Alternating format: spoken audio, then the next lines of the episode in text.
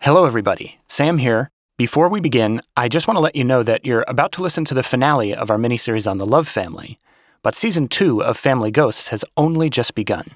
We'll have a new story for you next week and every week for the next seven weeks.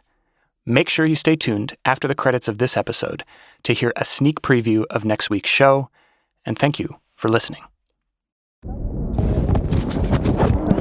Spoke Media. Hello, Ghost Family. Welcome to Family Ghosts.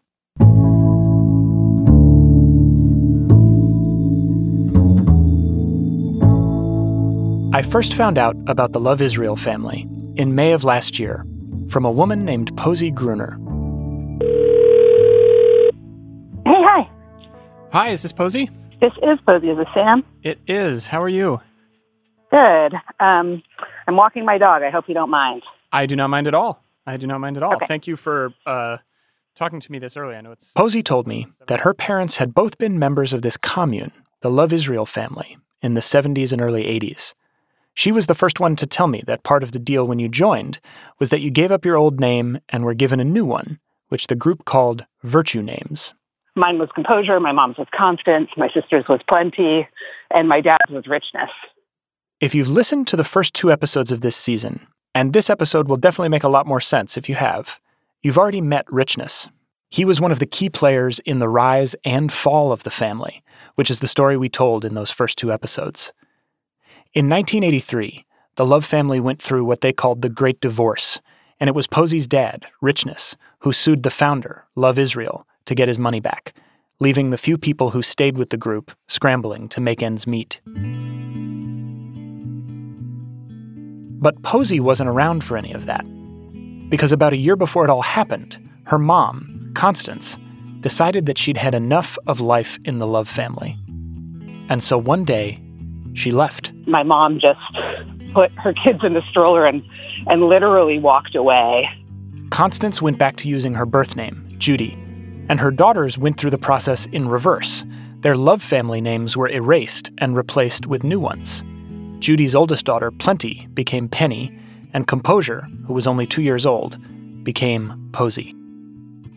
Judy moved her daughters in with their grandmother, Judy's mom, for a little while. She separated from Richness, and then they moved to Florida.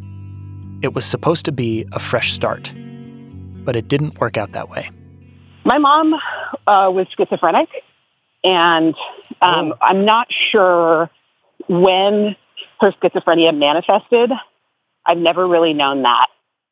What Posey does know is that before long, her mom's situation began to deteriorate. She kind of slowly became less and less capable of taking care of herself or allowing others to take care of her. And yeah. around nineteen ninety, she became homeless, and she stayed that way until twenty thirteen, oh my so God. Over twenty years. Um, and... Then in twenty thirteen, I was living in New York at the time. I got a phone call that she had um, had a seizure on the floor of the shelter that she was living at, mm-hmm. and they took her to the hospital, and she had a stage four brain tumor. Oh, my God. So that's actually what killed her. Whenever someone suffers from mental illness, it's tempting to want there to be a reason.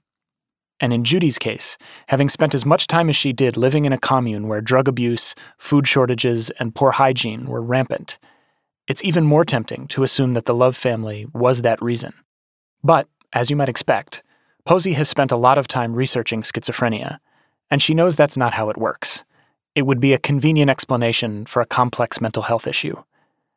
And yet, Posey does have questions about the relationship between her mom's illness and her time in the Love family. It just kind of makes sense, right? Like, oh, okay, so there's this there's this one big weird thing that happened, and then it's got to be connected to this other big weird thing that happened. Posey has wondered about all this for a long time, and the answers haven't been easy to come by. But there are a couple things that have happened since Judy's death that make Posey's questions feel more pressing than ever. On my twenty-fifth birthday, I felt such a sense of relief. And I didn't know where it was coming from. And that's when I realized that I didn't want to start my life until I knew for certain that I wasn't going to become schizophrenic like my mother. I was sort of dimly aware that schizophrenia manifests itself when you're in your mid-twenties. And so that's when I started thinking, well, what was happening when my mom was in her mid-twenties? Um, who was around that might have noticed what was going on with her? Posey's in her thirties now, and she's about to start a family of her own. So I, you know, I didn't know much about the family from, um, you know, most of my interactions would be like, sorry, I'm pregnant, so like I don't have a lot of breath, and my dog's a fast walker, so oh, I really okay. apologize for all the breathiness. No, I'm, um, I'm, to- this is... A- As Posey prepares to become a mother herself, it's time to track down the people that knew her mom around the time she joined the family and see if they're finally willing to talk. And my theory is that she kind of started feeling different from other people, and finding the Love family was a way for her to be in a place where, like, it was okay to have visions. It was okay to act strange. Today on Family Ghosts, we close out our three-part miniseries on the Love family with the story of Posey and her mom. We'll try to help Posey find out if her theory is correct, that Judy was drawn to the intense, surreal experience of life in the Love family because it helped her find comfort from the early stages of schizophrenia, and what the connection might be between, as Posey put it, these two big, weird things. From Spoke Media and W A L T, you're listening to Family Ghosts. I'm Sam Dingman, and this is Episode ten, The Love Family, Part three, Constance and Composure. We'll be right back.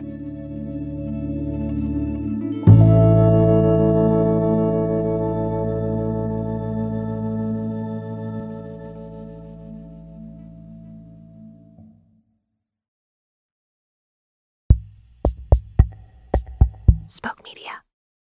I remember uh, coming downstairs and seeing her painting, and she just had this like beautiful, beautiful long strawberry blonde braid.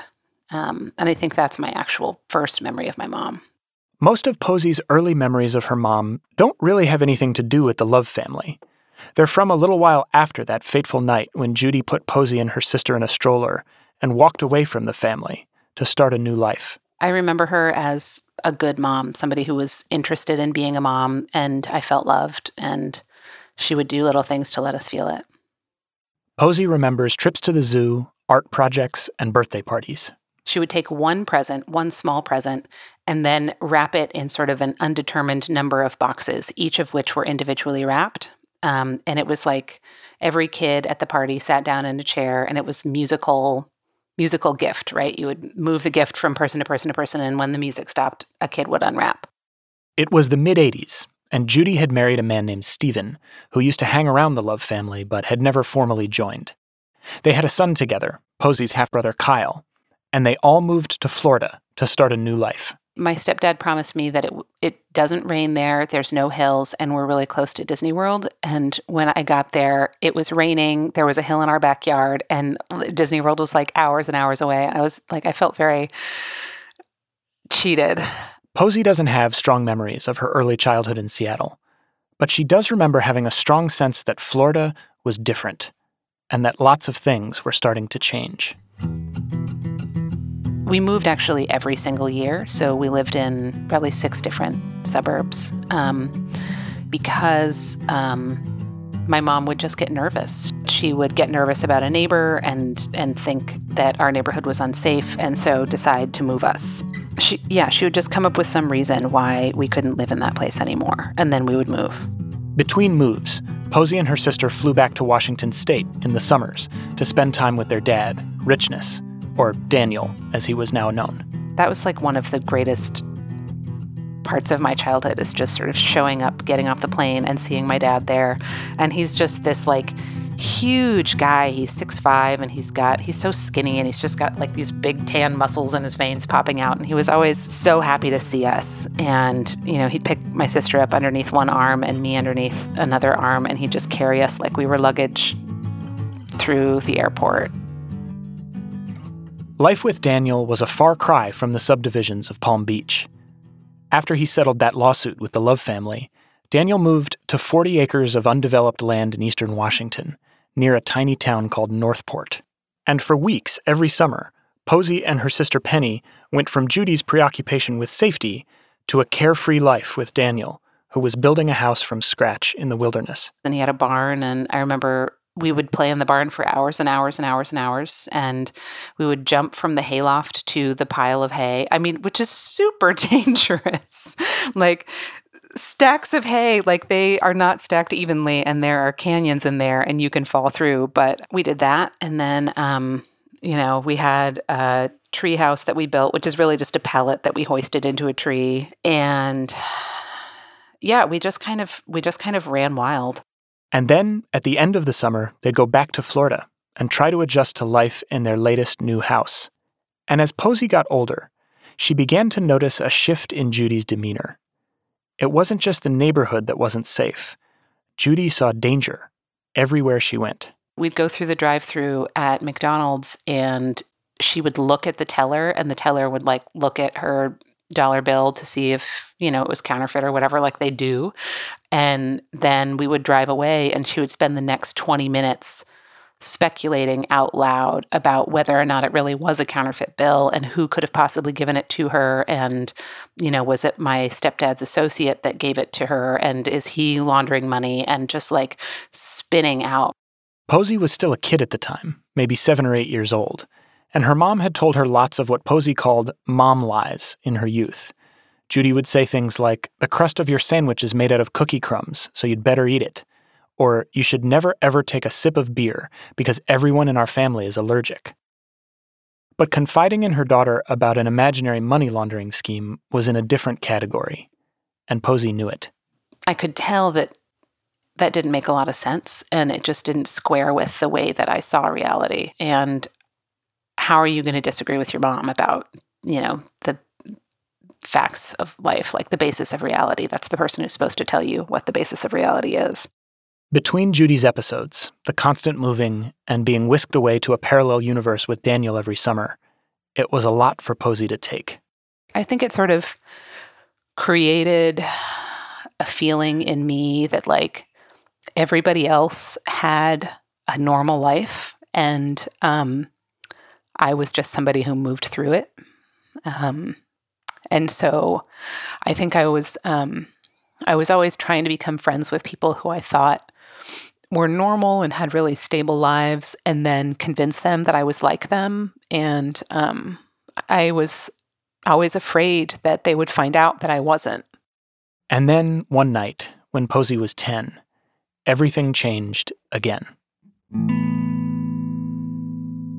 One night, my mom just came to my sister and my little brother Kyle and I and said, um...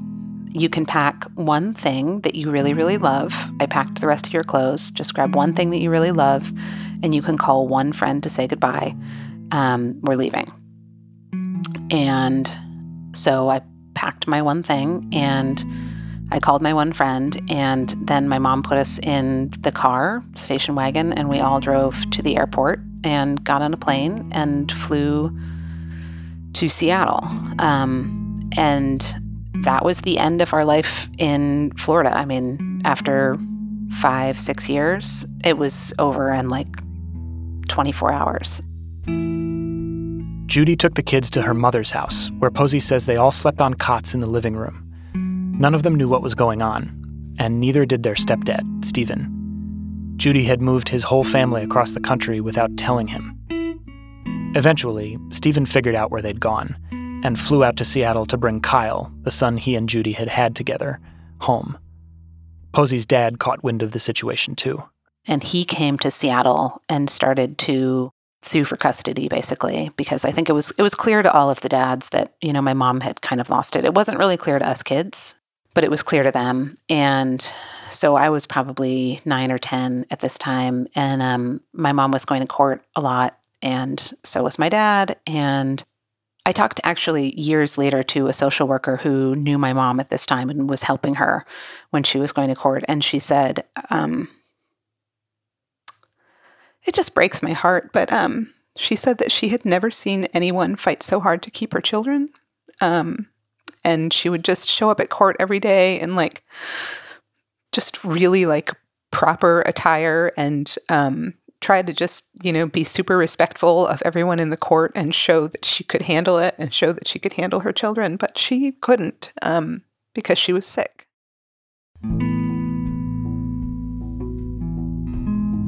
As much as she loved her kids, the courts sided with Daniel. For a while, Judy lived with her mother, but at some point there was an incident and her mom called the police. The mom got a restraining order against Judy, who suddenly found herself not only battling mental illness, but also with no place to live. I honestly don't know where she was staying. She may have been sleeping on the street or something. She may have been in active delusion. But what happened is she got arrested because somebody found her fully clothed in their backyard, sitting in their hot tub. The cops came again, and this time they had Judy committed. She was sent to a mental health facility where she was formally diagnosed with schizophrenia. Posey says things went downhill quickly after that. She and her sister were living with Daniel, splitting time between Northport and Idaho, and their connection with Judy was hard to maintain. By the time Posey was in high school, she was living with her dad in Northport full-time, eight hours northeast of Seattle by car. And though she still spoke to her mom on the phone sometimes, Posey describes her life during this period as an exercise in compartmentalizing. You know, you put your life in boxes, and there's this box where you're in high school and you play volleyball and it's the summer and you're driving your Volvo down the road, you know? And then there's this other box where you have a schizophrenic mom who lives in Seattle, who you force yourself to see sometimes, and those are not supposed to be connected. But in spite of her illness, Judy was determined to stay connected to Posey. I remember I was driving down the road to my dad's house one day after school, and um, I saw this woman walking on the side of the road. And this is not a road that, like, anybody walks down the side of. Like, you have a car um, if you're going down this road. And just the way that she walked, it looked like my mom. And so I turned around, and it was my mom. And we put her in the back seat and we drove home with her, and we found out that she had gotten on a Greyhound bus and gotten halfway across the state and gotten all the way to Northport um, just so that she could see us. And I, it was just, I can't describe to you how horrifying it was to think of her putting herself in that position at that time. I mean, I was probably sixteen, seventeen, and she was really actively mentally ill. I, I'm I'm surprised she was able to actually functionally buy the tickets and go in the right direction. And her feet, um, her feet were bloody because she didn't have good shoes and she did a lot of walking. Um, and it just hurt my heart because she just wanted to get to us. When Daniel called the mental health social workers in the next town to tell them someone with schizophrenia had somehow made her way across the state unsupervised, the social workers just bought Judy a bus ticket back to Seattle and sent her back on her own. Meanwhile, Posey was stuck between trying to carve out something resembling a stable life in the wake of her tumultuous childhood and trying to maintain her relationship with a clinically unstable mother while she adjusted to life in a new place with her father. My dad's way was, we don't have to subject ourselves to painful things. So sometimes he would see me on the phone, and um, my mom would hang up on me a lot, which was really painful. She would start yelling and then just hang up. Um, and then, you know, I'd be this fourteen-year-old girl who just got hung up on by her mother who was screaming at her, and I would just sit there with the phone in my hand and just cry. And, you know, my dad would see this, and I remember one time he came to me and said, you know, if it hurts that much to talk to her, you don't have to talk to her. Um, and so I gave myself permission for a while, um, to just not talk to her when she called or not call her. After high school, Posey went to college in Iowa and ended up in New York, where she started producing radio, thousands of miles away from all the chaos of her childhood. She started to have some success. Her pieces aired on N P R and won awards. But then word reached Posey that Judy was sick with a brain tumor, and Posey picked up her whole life and moved back to Seattle to be with her mom in her final days. After enduring years of systemic neglect, in the end, Judy caught one final stroke of good fortune. Posey's sister was able to persuade a local religious hospital, the Columbia Lutheran Home, to care for Judy in the throes of her final decline. And so they took her on um, just as an exercise in compassion. And like, they're like, this is what we do. It would be our privilege to take care of her. Um, which was amazing because it gave us the opportunity. That was a ten minute walk from my sister's house. So we could see her every single day.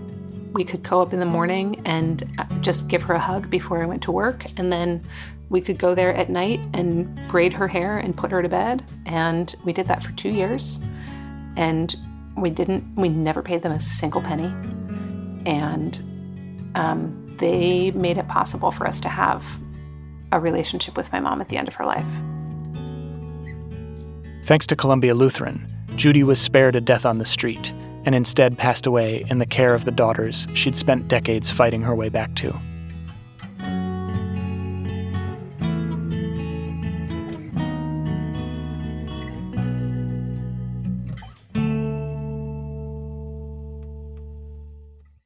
But something inside Posey still felt unresolved.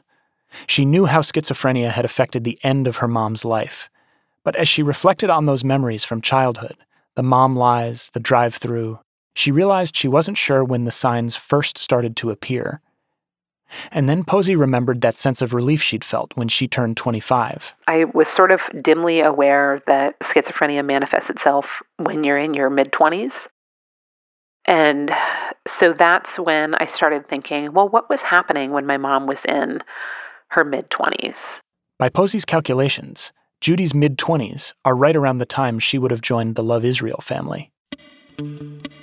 And so I started thinking, you know, were there were there things that happened in my mom's life that flipped a switch? After the break, we'll meet the people who knew Posey's mom in those days and try to figure out what flipped the switch. There were a few young ladies that were fragile, and Judy was one of them. We'll be right back.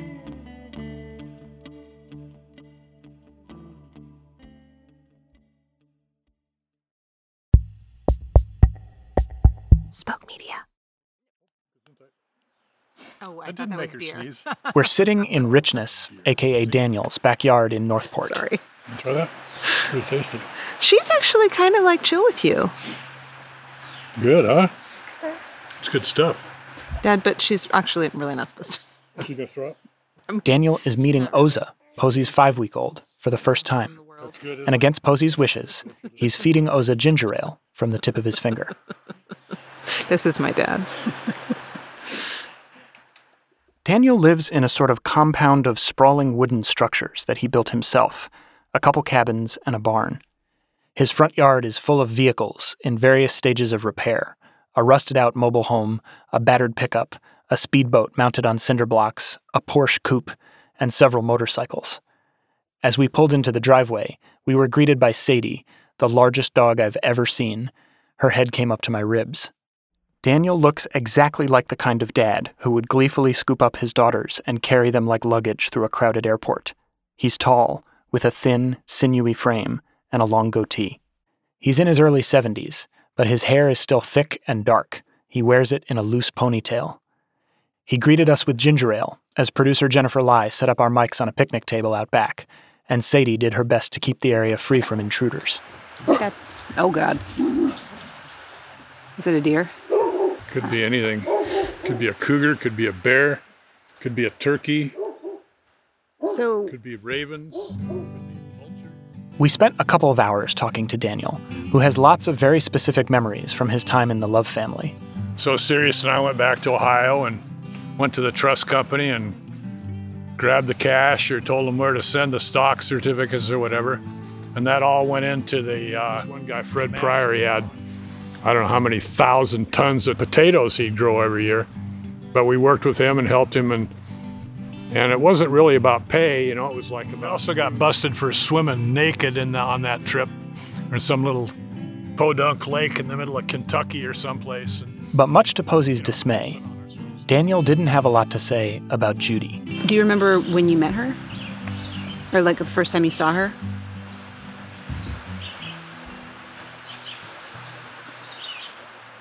Not exactly. I don't know. I mean, I don't know if I can. I mean, lots of beautiful blonde hair and, you know, not not really, uh, really out front, but, you know, comfortable in her skin, I thought. What do you mean not really out front? Well, you know, a lot of people are like all about like engaging you in conversation and, you know, and I don't think she was, she wasn't that extroverted really, but she was normal, I'd say.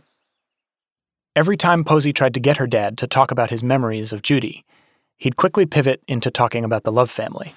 So what were your sort of, I mean, it seems like you just gave your sort of general impression of her, but what was she like then? Like if you can see her in your mind's eye. Well, you know, we all stayed busy doing our little simple manual tasks that we had to do. So, you know, it was a simple life, you know, certain amount of Bible study, not, we weren't really Bible beaters, you know. Even when it came to basic physical memories, what Judy looked like besides the blonde hair, Daniel seemed to come up empty. What was she like then? Mind you, it was a different milieu or whatever the word is, you know. I mean, like, we lived, like, if we had a house this big, there'd be fifteen of us living in there, you know. It was like a break from your past, you know. The deal was you write your parents a letter and saying, thanks for everything, but now I'm part of the, the Christ community here. Eventually, after a lot of prodding, a few vague recollections of trips that Judy and Daniel took to visit Daniel's mom made their way to the surface, but not much else. And while Daniel did seem to be doing his best, it was clear that when it comes to his biological family, details aren't his strong suit. You know, it's just a little difficult for me right now to come up with specific things, you know, because, yeah. A, it was what? How old are you? thirty-six? thirty-seven. Pretty close, though, huh, Paul? Not bad. Pretty close. Uh, I mean, but yeah, keep asking questions, and maybe I'll do come up with something better. Let me think, think, think. Um, Although even if he can't quite recall the date, Daniel does remember at least one thing about Posey's birth. Your mother loved marijuana for childbirth. Did you try it when you were birthing? I did not, no. No, yeah, that worked well for your mom. But in terms of Posey's hope that Daniel might be able to clarify how Judy found her way to the family and whether she was showing any symptoms of schizophrenia at the time, the conversation was a dead end. You know, you didn't want to say, okay, it's five bucks an hour and sign in and check in. And that, it wasn't like that. It was like, when we sell the milk, we'll make a milkshake or whatever. I have to say, like, I'm a, I'm a little bit sad right now because it seems like I'm asking questions specifically about mom, and it seems like you just don't even remember her.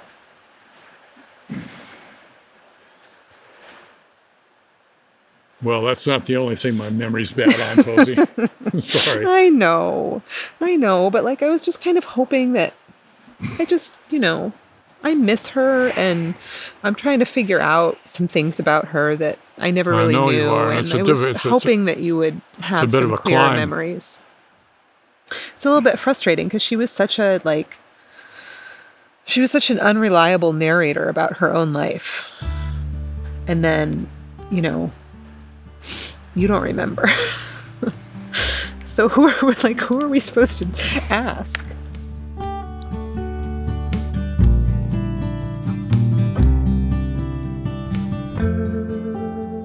Once again, J L, one of the Love family's midwives, who kept the secret birth record we told you about in our last episode, came to the rescue.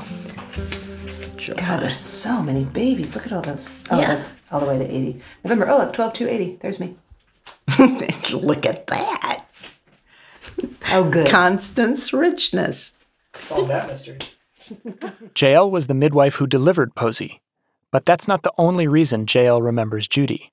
It turns out they spent a lot of time together in the Love family at a place called Fat Camp. One woman from every household was sent to the fat ladies area of the barn. And this was just an experiment, is the way it was put to me. The experiment took place on a ranch the Love family owned about an hour north of Seattle. J L told us that Love and his elders felt that all the women in the Love family should look a certain way. They liked bone. Posey pointed out that neither her mom or J L was particularly heavy, but J L said that didn't matter. They were served meager rations of rice and vegetables in an attempt to make them fit Love's vision for a woman's appearance. And on top of being subjected to a dangerous and misogynist experiment, Judy, J L, and the other women had to sleep in bales of hay and were expected to tend to the chickens, cows, and horses on the ranch in the midst of all of this. After a couple of months, a sympathetic Love family elder came to visit J L at the ranch and told her she could leave if she wanted to. But J L wasn't sure that was such a good idea. I did not go home right away because I there were two ladies that I felt like I were fragile, that were were people who just needed somebody that was positive and not not upset or anything. You know, that's me. And and, uh, and who were those ladies? Adaya and your mama. In the wake of the fat barn, J L could tell the Love family experience was starting to wear on Judy. She'd get really skinny sometimes, really skinny. Hmm. She probably carried a lot of guilt. What makes you think that she would have, like, what makes you use the word guilt? Guilt? Because she she said, "I'm sorry," a lot. She apologized for herself a lot. To who? Well, just, you know, if anything was out of place and somebody commented on it, "Oh, I'm sorry." It's awful to hear about Judy feeling like she had anything to feel guilty about, especially when it was clearly a daily struggle just to get enough to eat. It was one of the many surreal and unhealthy parts of life in the Love family. When I was born, hep- some kind of some form of hepatitis was making its way through the Love family, and um, there were no doctors consulted. You know, nobody went to the hospital, but they tried to quarantine everybody into what they called the yellow tents. Earlier in this series, we talked about Love Israel's refusal to allow members of the Love family to visit doctors. As Posey's sister, Penny, told us, this policy led to some pretty bizarre incidents. And my mom had it, and when I was born, I was totally jaundiced, and um, apparently they, like, lifted me up and said, "Oh, it's a golden baby." And J L, the midwife, was like, "Give me that baby. She needs, you know, she's sick. It's not that she's a golden baby." And that's all part of Posey's question. How did this surreal and often barbaric experience affect her mom, who would later become consumed by delusional hallucinations? Yeah, like, what is the weird, like, swim of experience that she was in then? She was probably taking psychedelics, and then the Love family was just such a strange experience to begin with. So, like, what was going on in her mind in the in her twenties? This confluence of factors, the drugs, the starvation, the vicious misogyny, all of that is what made Posey want to ask these questions in the first place. She told J L about it during our visit. Yeah, because that's kind of what's confusing, right? Is that, like, you know and I know that schizophrenia usually manifests in, like, your early twenties probably. Mm-hmm. And if you hit mid-twenties and you haven't developed schizophrenia, you're probably not going to. Right. But it seems like what happened with my mom was that she hit her mid-thirties and just, like, suddenly lost it and wasn't really capable of taking care of us anymore or really functioning. But that's really late for it to happen. Right. Plus, she yeah. joined the Love family, and she had visions, and, like, part of me thinks, well, maybe she wasn't totally clear on what was happening in her head, and, you know, she met these people who said they were having visions, and she was like, well, maybe that's what's going on with me, and... Yeah, I... What do you think about that idea? I didn't see any real... going off for, you know, um, particular things that that happened with her. And I remember her dancing just by, her, you know, we women just danced in circles with our arms up and stuff like that. And she was beautiful. In fact, everyone Posey asked about her mom's time in the family told us they didn't remember anything seeming off about Judy. Did you ever at the time think this borders on or maybe even is mental illness? No. It all seemed normal. Nothing unusual, no strange behavior. She didn't seem mentally ill when I knew her. You know, I never had that thought at all. Your mom was totally normal all the time she lived in the family. That last voice is Understanding Israel. I even looked up Constance in the thesaurus, and it says uh, steady, fixed, loyal, you know. And, and when I knew Judy, that's what she was. She was so steady and so fixed, and that's why the family gave her that name, Constance. Understanding knew Judy better than many of the people we talked to. They worked together at what the Love family called the kids' house, a house within the family's compound where parents could drop their children off during the day to be looked after. Understanding says Judy seemed happy to be a part of the Love family, at least at first. She said, now I can really trust men. I've had a lot of men in my life I can't trust, but I really feel I can trust men now. But that changed a few years after Posey and her sister Penny were born. And your dad was like this really big-hearted, really generous, uncapitalistic, totally suggestible, you know, giving, just a giant heart. But he was a playboy.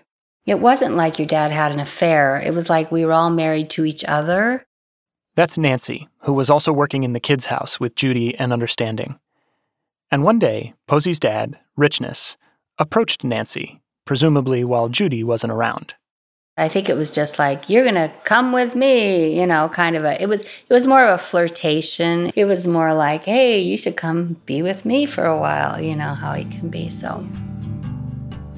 Soon after, Nancy became another one of Daniel's partners, and Judy wasn't happy about it. She knew about the Love family's belief that they were all part of one big group marriage, but that doesn't mean she liked it. Understanding told us that initially, Judy tried not to focus on Richness's new relationship. She didn't have a mental breakdown. She didn't cry, because we had people crying all the time at the kids' house, you know, oh, he's with another lady. Judy just stoic, took it up, but she said, that's not what I'm going to do. I just focus on my kids, you know.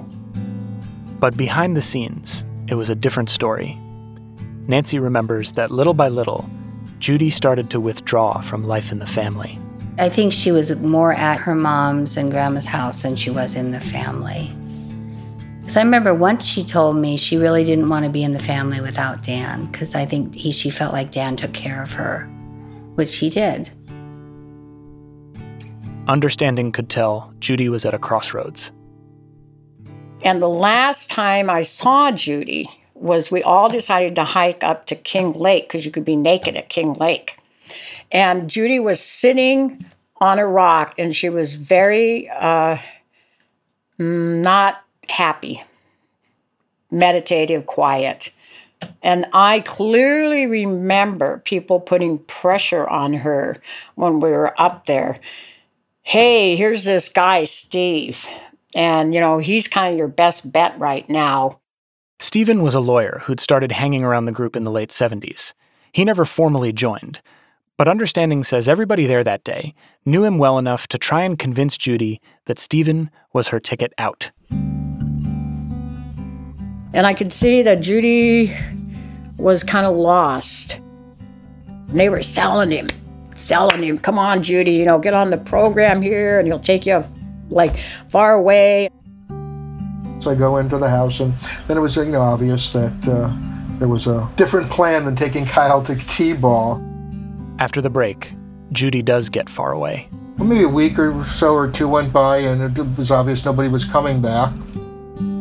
We'll be right back.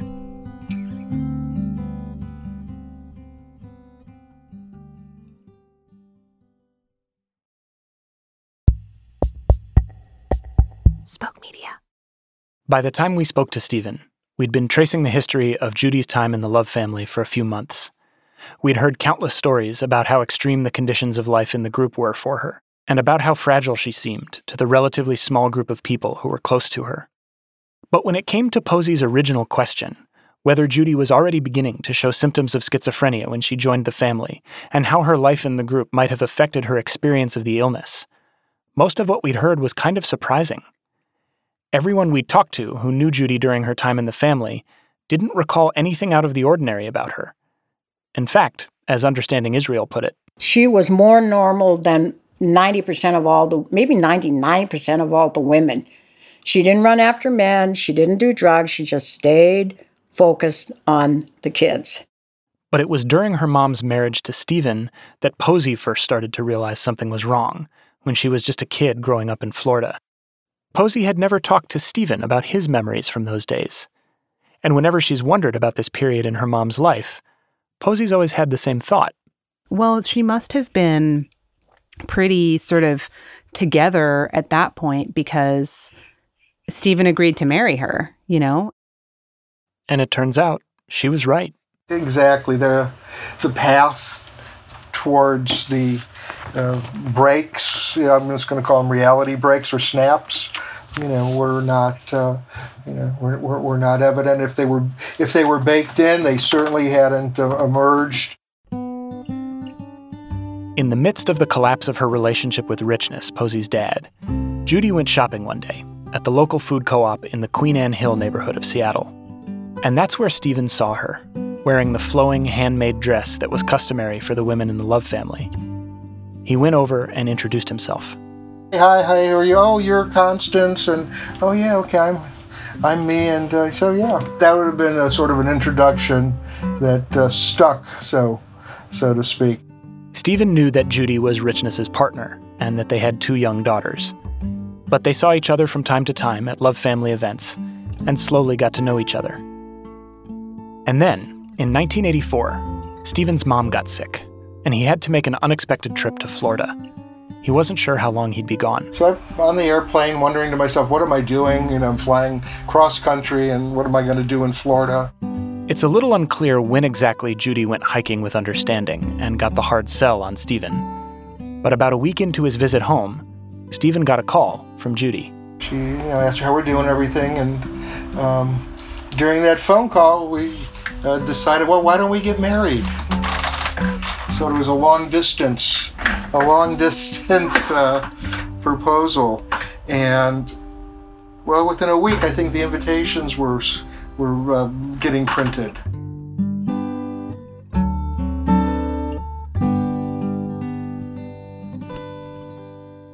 The ceremony was held in Lake Tahoe, California.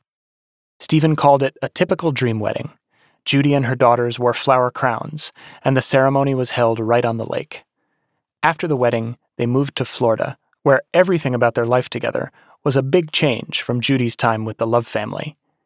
Not long after the move, she and Stephen had a son, Posey's half-brother Kyle. Kyle was the first, so he was a hospital birth. It's, oh my gosh, I'm actually going to have a baby in a hospital. That was that was a big deal. Like, like yeah, like dinner in a nice restaurant. In Florida, Judy and Stephen carved out a much more recognizable version of American family life. Birthday parties, swimming, and occasional vacations back to the West Coast. We went water skiing. Uh, she was a water skier, not me. I tried water skiing in Tahoe. I got, I got to drink a lot of Lake Tahoe uh, involuntarily. And then, on one of those Lake Tahoe vacations, the family rented bikes.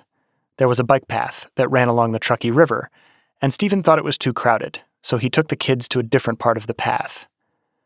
But Judy stayed behind to ride along the river. On the bike path alongside the river, uh, a, a person was practicing for his uh, aerobics for, I guess, his uh, downhill skiing or something. So he was riding really, really fast, and he ran into to Mom from behind, you know, threw her off the bike, and...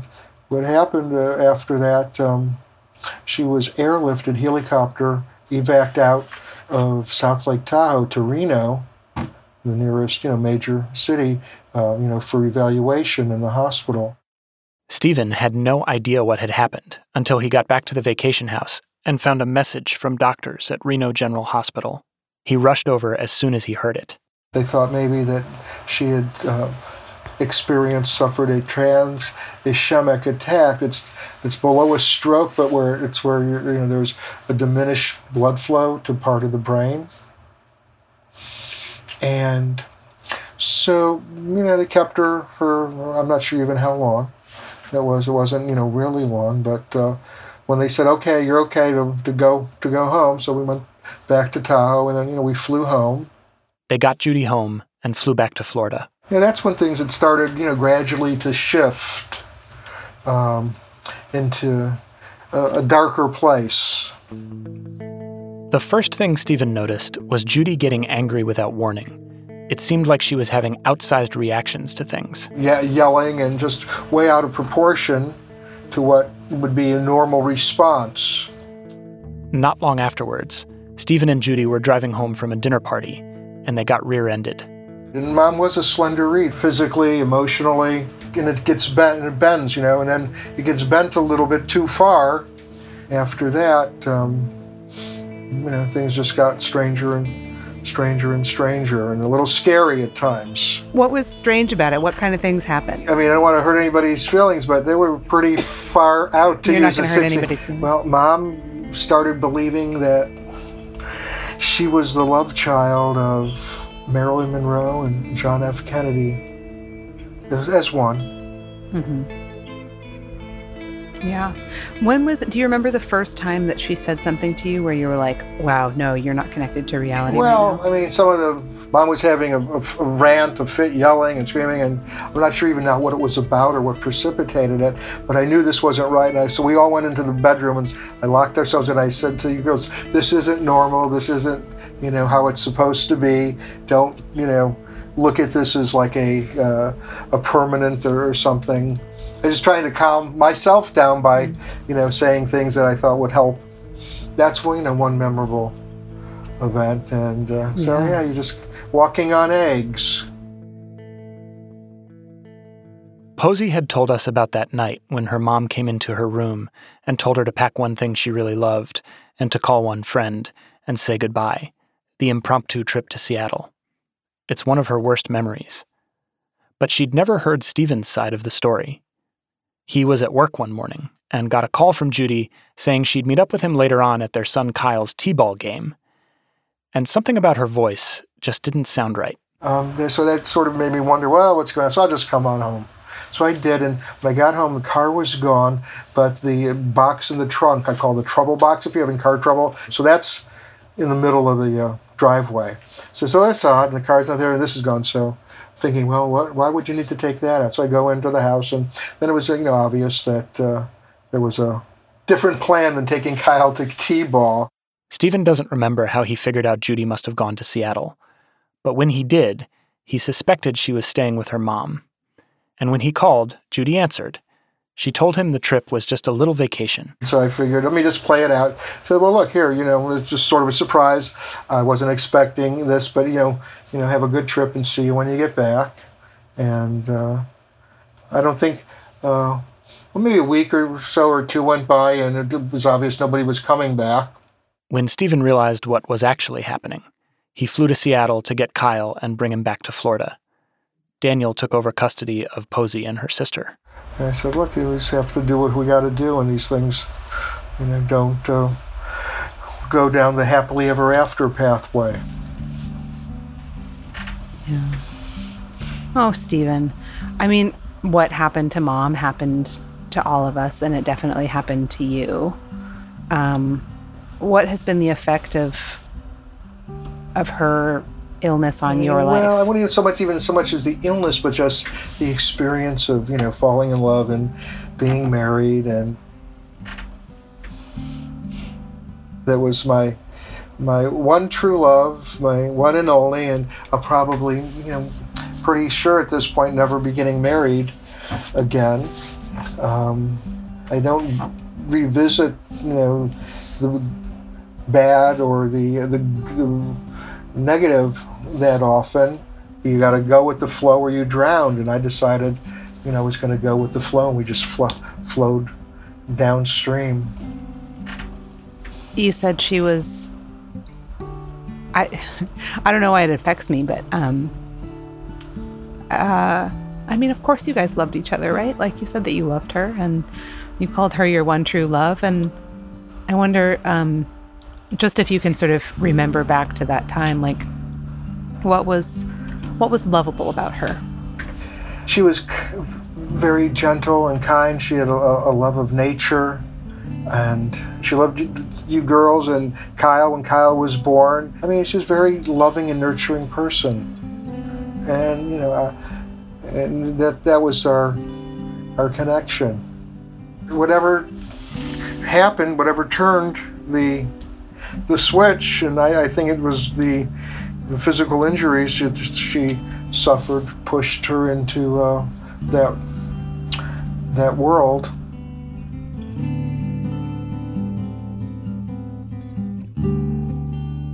I um I I really wish that you could see me right now, because I've got um so I've got my headphones on, I've got the microphone in front of my face, and then on the left, on my left shoulder, I have a baby just chewing on my shoulder, and on my right shoulder, I'm like cradling the phone. After months of interviews and finally having the answers she's wanted for so long, Posey's coming to terms with the realization that the connection between her mom's mental illness and her time in the Love family isn't what Posey thought it was. I never blamed the family for what happened to her. Like, I, I, I don't think there was ever any part of me that was like, oh, they made her do L S D and that's why she has schizophrenia, you know? So I think, I did think that she joined the family because of her mental illness. Like, I, th- I, I think I always sort of put the two together in my mind. It's like, oh, you're, you know, your brain is doing strange things, and this is a place where, you know, other people are saying that they're having visions, and other people don't quite fit into society, and so that makes sense. And and so I think that was like a tidy story. I think what it changes is just realizing that, like, my mom may have just been like a mixed up kid who joined a culty commune, whereas before I thought of her as a person who was mentally ill and so therefore found a home in a culty commune for a while. Even though Posey never thought Judy's time in the Love family directly caused her schizophrenia, it was tempting to make a connection between these two big weird things. But it turns out it's much more likely that it was the bike accident which helped unlock whatever door Judy's illness was hiding behind.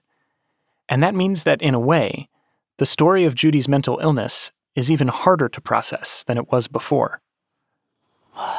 It's just so much sadder, in a way. Um... If that's the answer, like, it's just so much more sad, um, because she had sort of like um, cleared the trajectory of her young life, you know, and she'd like figured out what she was going to do, and she had settled into this nice little life where her kids were taken care of, and she had another baby, and um, everything was good. And then she got into a bike accident. But in the end, Posey, who's now a mom herself, is grateful to finally know the truth about her mom's past. She was always kind of an enigma to me because I lost her so many times in so many different ways. Um, and I just never had the chance to ask her about her own life. So I think to be able to talk to other people about it just made her more alive to me. And in some small way, the world is different because she was in it. What do you think, Cosette? Do you have anything you want to say? I love you so much, kid.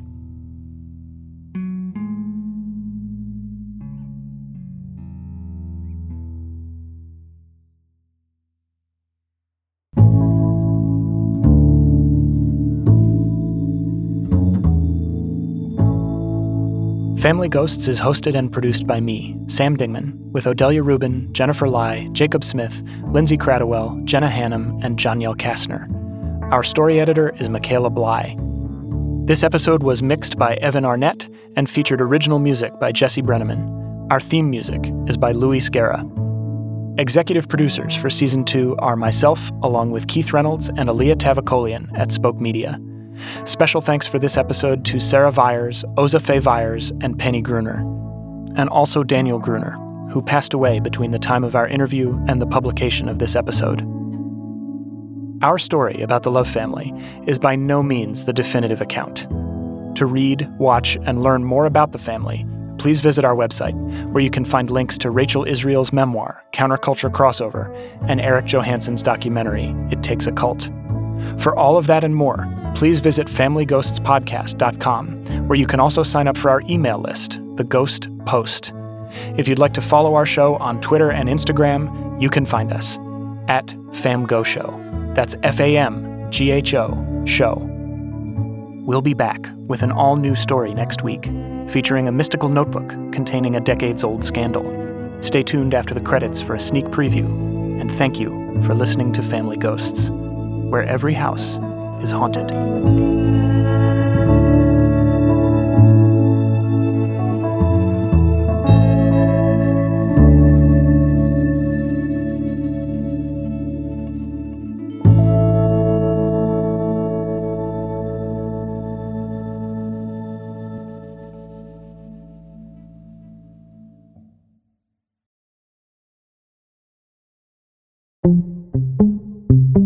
Next time on Family Ghosts, Mira's great uncle leaves the world behind. He quietly sat down on the couch, put his palms together in a prayer position, raised them over his head, and closed his eyes. That was his death. So graceful and simple. But he also leaves behind some clues to a mysterious scandal that's anything but simple. The brothers of the girl came knocking at the door with knives in their hands, saying, "We are going to take him. We are going to kill him." That's coming up next week, when Season two of Family Ghosts continues.